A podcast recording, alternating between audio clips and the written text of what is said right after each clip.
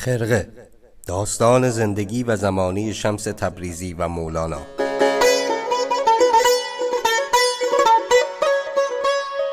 فصل دوم. مولانا سفر از بلخ تا گونیه. سلام.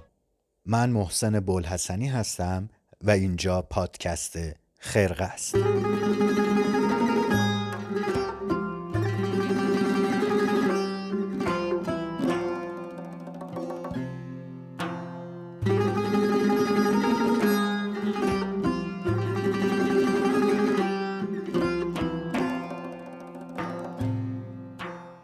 خیلی خوش اومدید به ششمین قسمت از پادکست خرقه.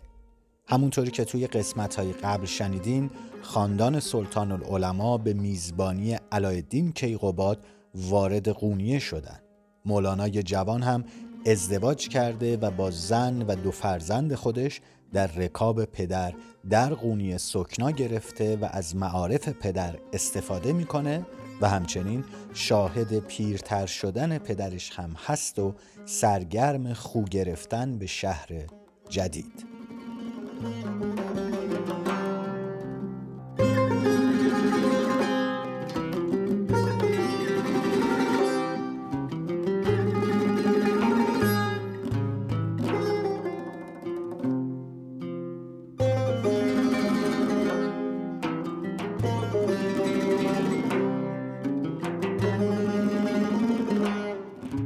روایت افلاکی ورود بهاولد باید سال 617 هجری قمری اتفاق افتاده باشه که البته این روایت با گفته خودش که جای دیگه خبر از اقامت بهاولد در سال 622 هجری قمری توی لارنده میده و با روایت ولدنامه که اصل منابع تاریخی درباره مولانا و خاندانشه و نوشته پسر مولاناست سازگار نیست.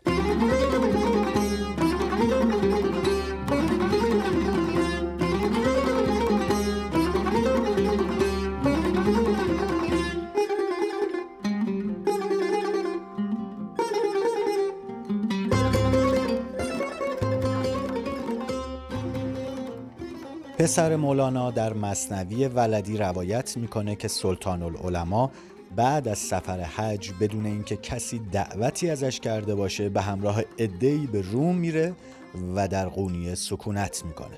زمانی که خبر حضور سلطان العلماء به علایالدین کیقوباد می‌رسه کیقوباد با بزرگای قونیه به دیدنش میره و پای درس و وعظ و منبرش میشینه و شیفته سلطان العلماء میشه. به هر صورت سلطان العلماء ساکن قونیه میشه و مریدای بسیار پیدا می‌کنه.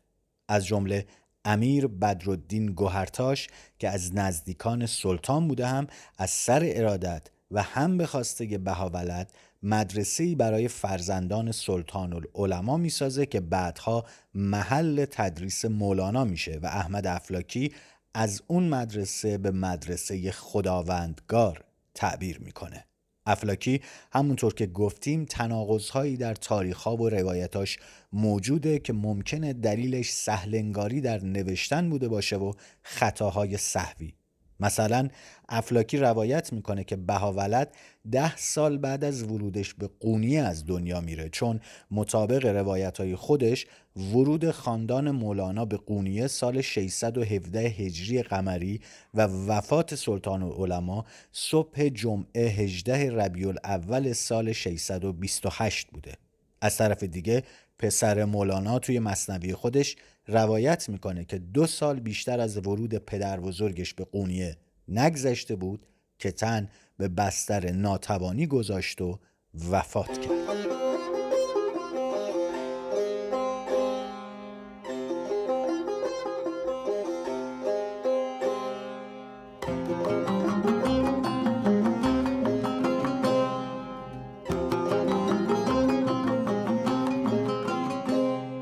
تا زمان حیات پدر مولانا تحت آموزش پدرش بود و بعد از وفات سلطان العلماء یک سال بدون شیخ و پیر گذرون تا اینکه سید برهان الدین محقق ترمزی به روم اومد و مولانا نه سال تمام با اون مصاحبت داشت تا اینکه ترمزی هم از دنیا رفت. درباره سلطان العلماء گفتن این نکته شاید لازم به نظر برسه که با وجود اینکه بهای دین در علوم نقلی و سلوک ظاهری و باطنی چهره بسیار مطرحی بود و از سرآمدان روزگار خودش محسوب می‌شد و مجالس وعظ و منبرهای بسیار پرطرفدار و شلوغی داشت و مریدای بسیاری از سطوح مختلف جامعه دورش جمع شده بودند اما به نظر می‌رسه چندان علاقه به تعلیف و کتابت نداشت و تنها اثری که ازش موجوده کتابی به اسم معارف که افلاکی ضمن روایت شرح حال مولانا درباره این اثر حرف می‌زنه و می‌نویسه مولانا معارف بهاولد تقریر میفرمود.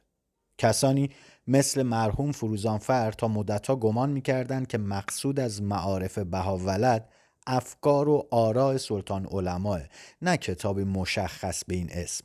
تا اینکه نسخه ای از کتاب به دست فروزانفر می‌رسه و متوجه میشه این کتاب وجود خارجی داشته و تصیح و تشریحش پنجری روشنتر رو رو به شناخت مولانا و خاندانش باز می‌کنه.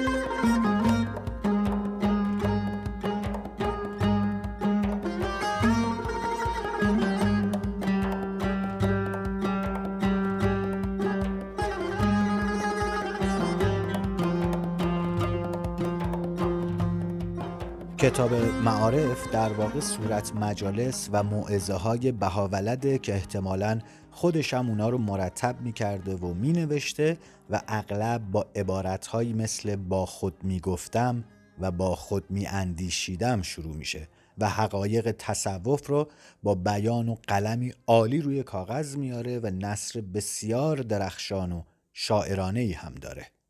شمس تبریزی جای خطاب به مولانا میگه گیرم که کتاب پدرت یعنی همین معارف رو هزار بار خوندی. از فضل پدر تو را چه حاصل؟ تو خودت چه حرفی داری؟ این نشانه و نشانه های بسیار دیگه نشون میده که تأثیر این کتاب در فکر و آثار مولانا بسیار زیاد بوده و در بسیاری از اصول و مبانی تصوف مولانا و پدرش هم عقیده بودند و توی مصنوی و غزلیات از این کتاب مولانا اقتباس های بسیار زیادی داشته. بر صورت برگردیم به خط اصلی داستان. هنوز خستگی سفر طولانی مدت از تن خاندان مولانا بیرون نرفته که سلطان العلماء فوت می‌کنه و مولانای 24 ساله نزدیکترین همدم و معلم خودش رو از دست میده.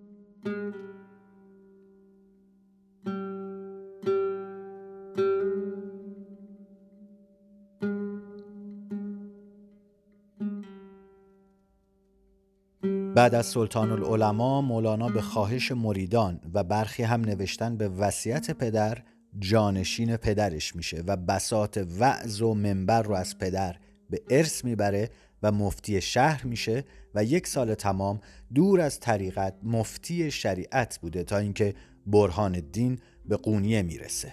برهان الدین از سادات حسینی ترمز و به گفته ای از شاگردان و مریدان سلطان العلماء بوده و زمانی که سلطان العلماء در بلخ سکونت داشته خودش رو از ترمز به بلخ میرسونده تا از مجالس سلطان العلماء استفاده کنه.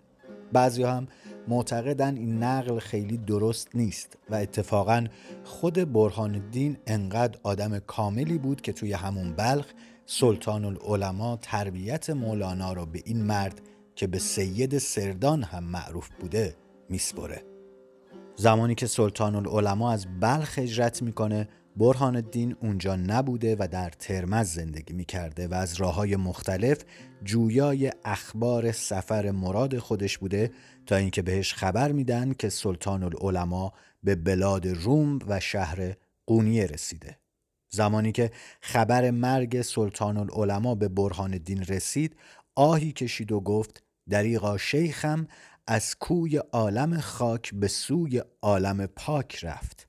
فرزند شیخم جلال الدین بی نهایت نگران من است و بر من فرض این است که به جانب دیار روم روم و این امانت که شیخم به من سپرده است به وی تسلیم کنم. البته این نقل رو ما فقط در مناقب العارفین می‌خونیم و در مصنوی ولدی نشانه ای از این حرف و روایت وجود نداره. روایت فرزند مولانا در مصنویش اینطوره که وقتی برهان الدین فهمید شیخش در قونیه ساکن شده راهی قونیه شد و وقتی رسید متوجه شد که سلطان العلماء هشت سال پیش از رسیدن اون از دنیا رفته.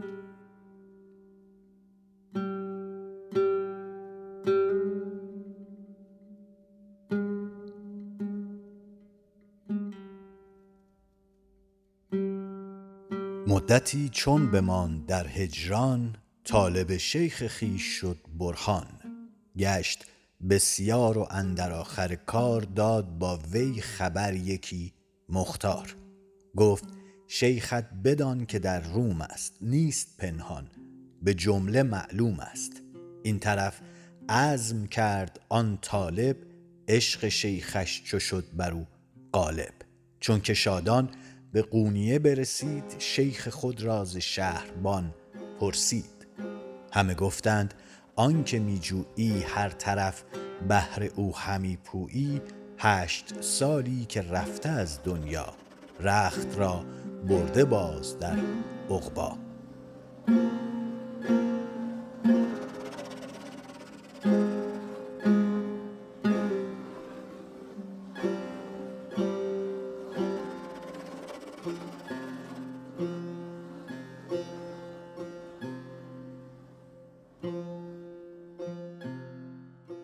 افلاکی همچنین نقل می‌کنه زمانی که سید سردان به قونیه رسید مولانا به لارنده رفته بود و برهان الدین چند ماه توی مسجد سنجاری معتکف شد و نامه‌ای به مولانا نوشت و خبر از حضورش در قونیه داد و نوشت که برهان الدین در کنار مزار والد بزرگوارش قریب مونده و منتظر رسیدن مولاناست.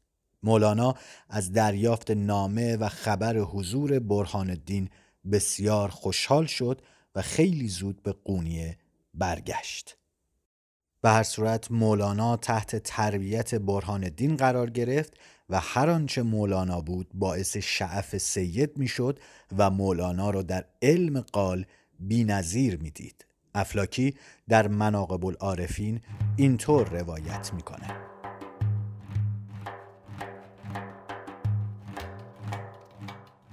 برهان الدین برخاست به زیر پای خداوندگار بوسه ها دادن گرفت و بسی آفرین ها کرد و گفت که در جمیع علوم دینی و یقینی از پدر به صد مرتبه و درجه گذشته ای اما پدر بزرگوارت را هم علم قال به کمال بود و هم علم حال به تمام داشت.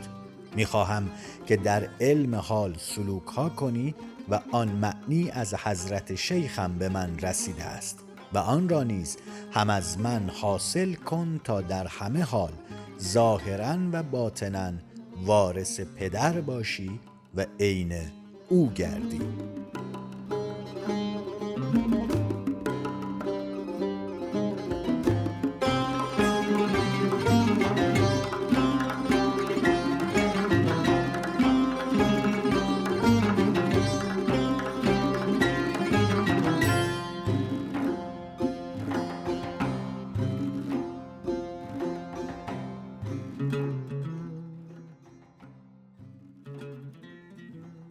مولانا به گفته فرزندش در مصنوی ولدی نه سال به مریدی سید سردان عمر گذروند و حدوداً تا سال 638 هجری بیشترین وقت مولانا با برهان الدین میگذشت و سیر و سلوک و حال رو تجربه می‌کرد.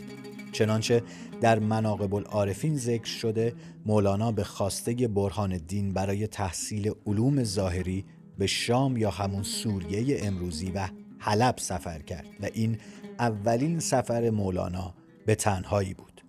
برخی هم نقل کردند که برهان الدین هم با مولانا تا قیصریه رفت و همونجا ساکن شد و مولانا به تنهایی راه حلب در پیش گرفت.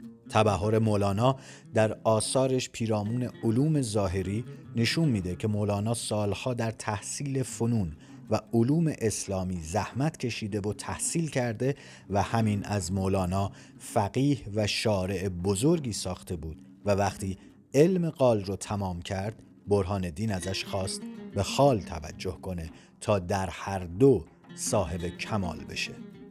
به روایت افلاکی مولانا با چند نفر از یارانش که در واقع مریدان پدرش بودن و ملازمای سلطان العلماء در مدرسه حلاویه حلب ساکن شد و به تحصیل علم پرداخت.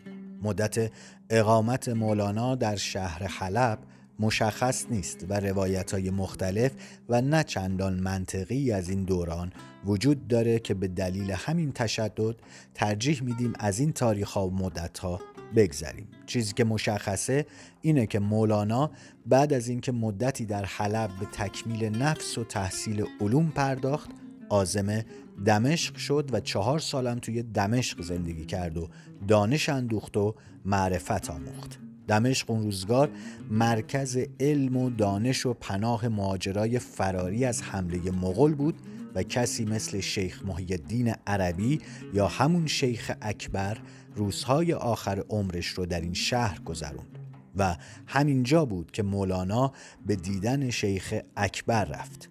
خاطرتون هست که گفتی مولانا در رکاب پدرش هم به دیدار محی الدین عربی رفته بود و با هم دیدار و ملاقات داشتن.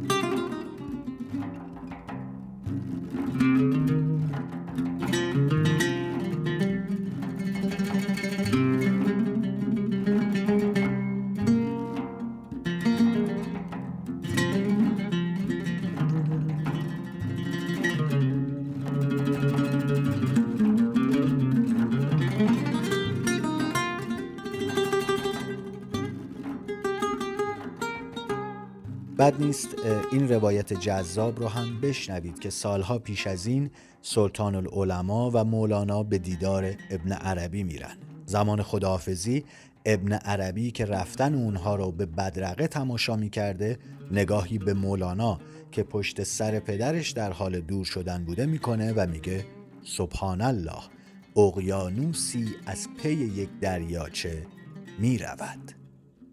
در نهایت مولانا بعد از تقریبا هفت سال اقامت در حلب و شام به قونیه برمیگرده.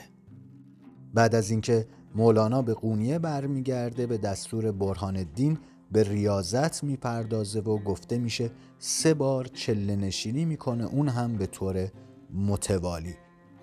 زمانی که برهان الدین شاگرد خودش رو در علم قال و علم حال بی نظیر دید بر او بوسه ها داد بار دیگر سر نهاد و گفت در جمیع علوم عقلی و نقلی و کشفی و کسبی بی نظیر عالمیان بودی و الحالت الحاظهی در اسرار باطن و سیر اهل حقایق و مکاشفات روحانیان و دیدار مغیبات انگشت نمای اولیا و انبیا شدی و دستور دادی تا به دستگیری و راهنمایی گمگشتگان مشغول گردد.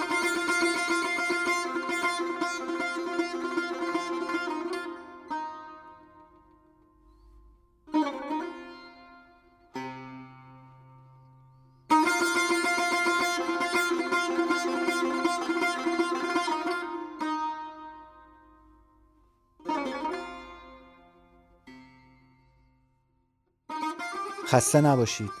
ششمین قسمت از پادکست خیرغه رو هم شنیدید. امیدوارم همچنان با ما در قسمتهای آینده همراه باشید و اگر دوستانی دارید که می‌دونید علاقمند هستند و از پادکست خرقه بیخبر اونها رو با خبر کنید. وقت به خیر عزت زیاد.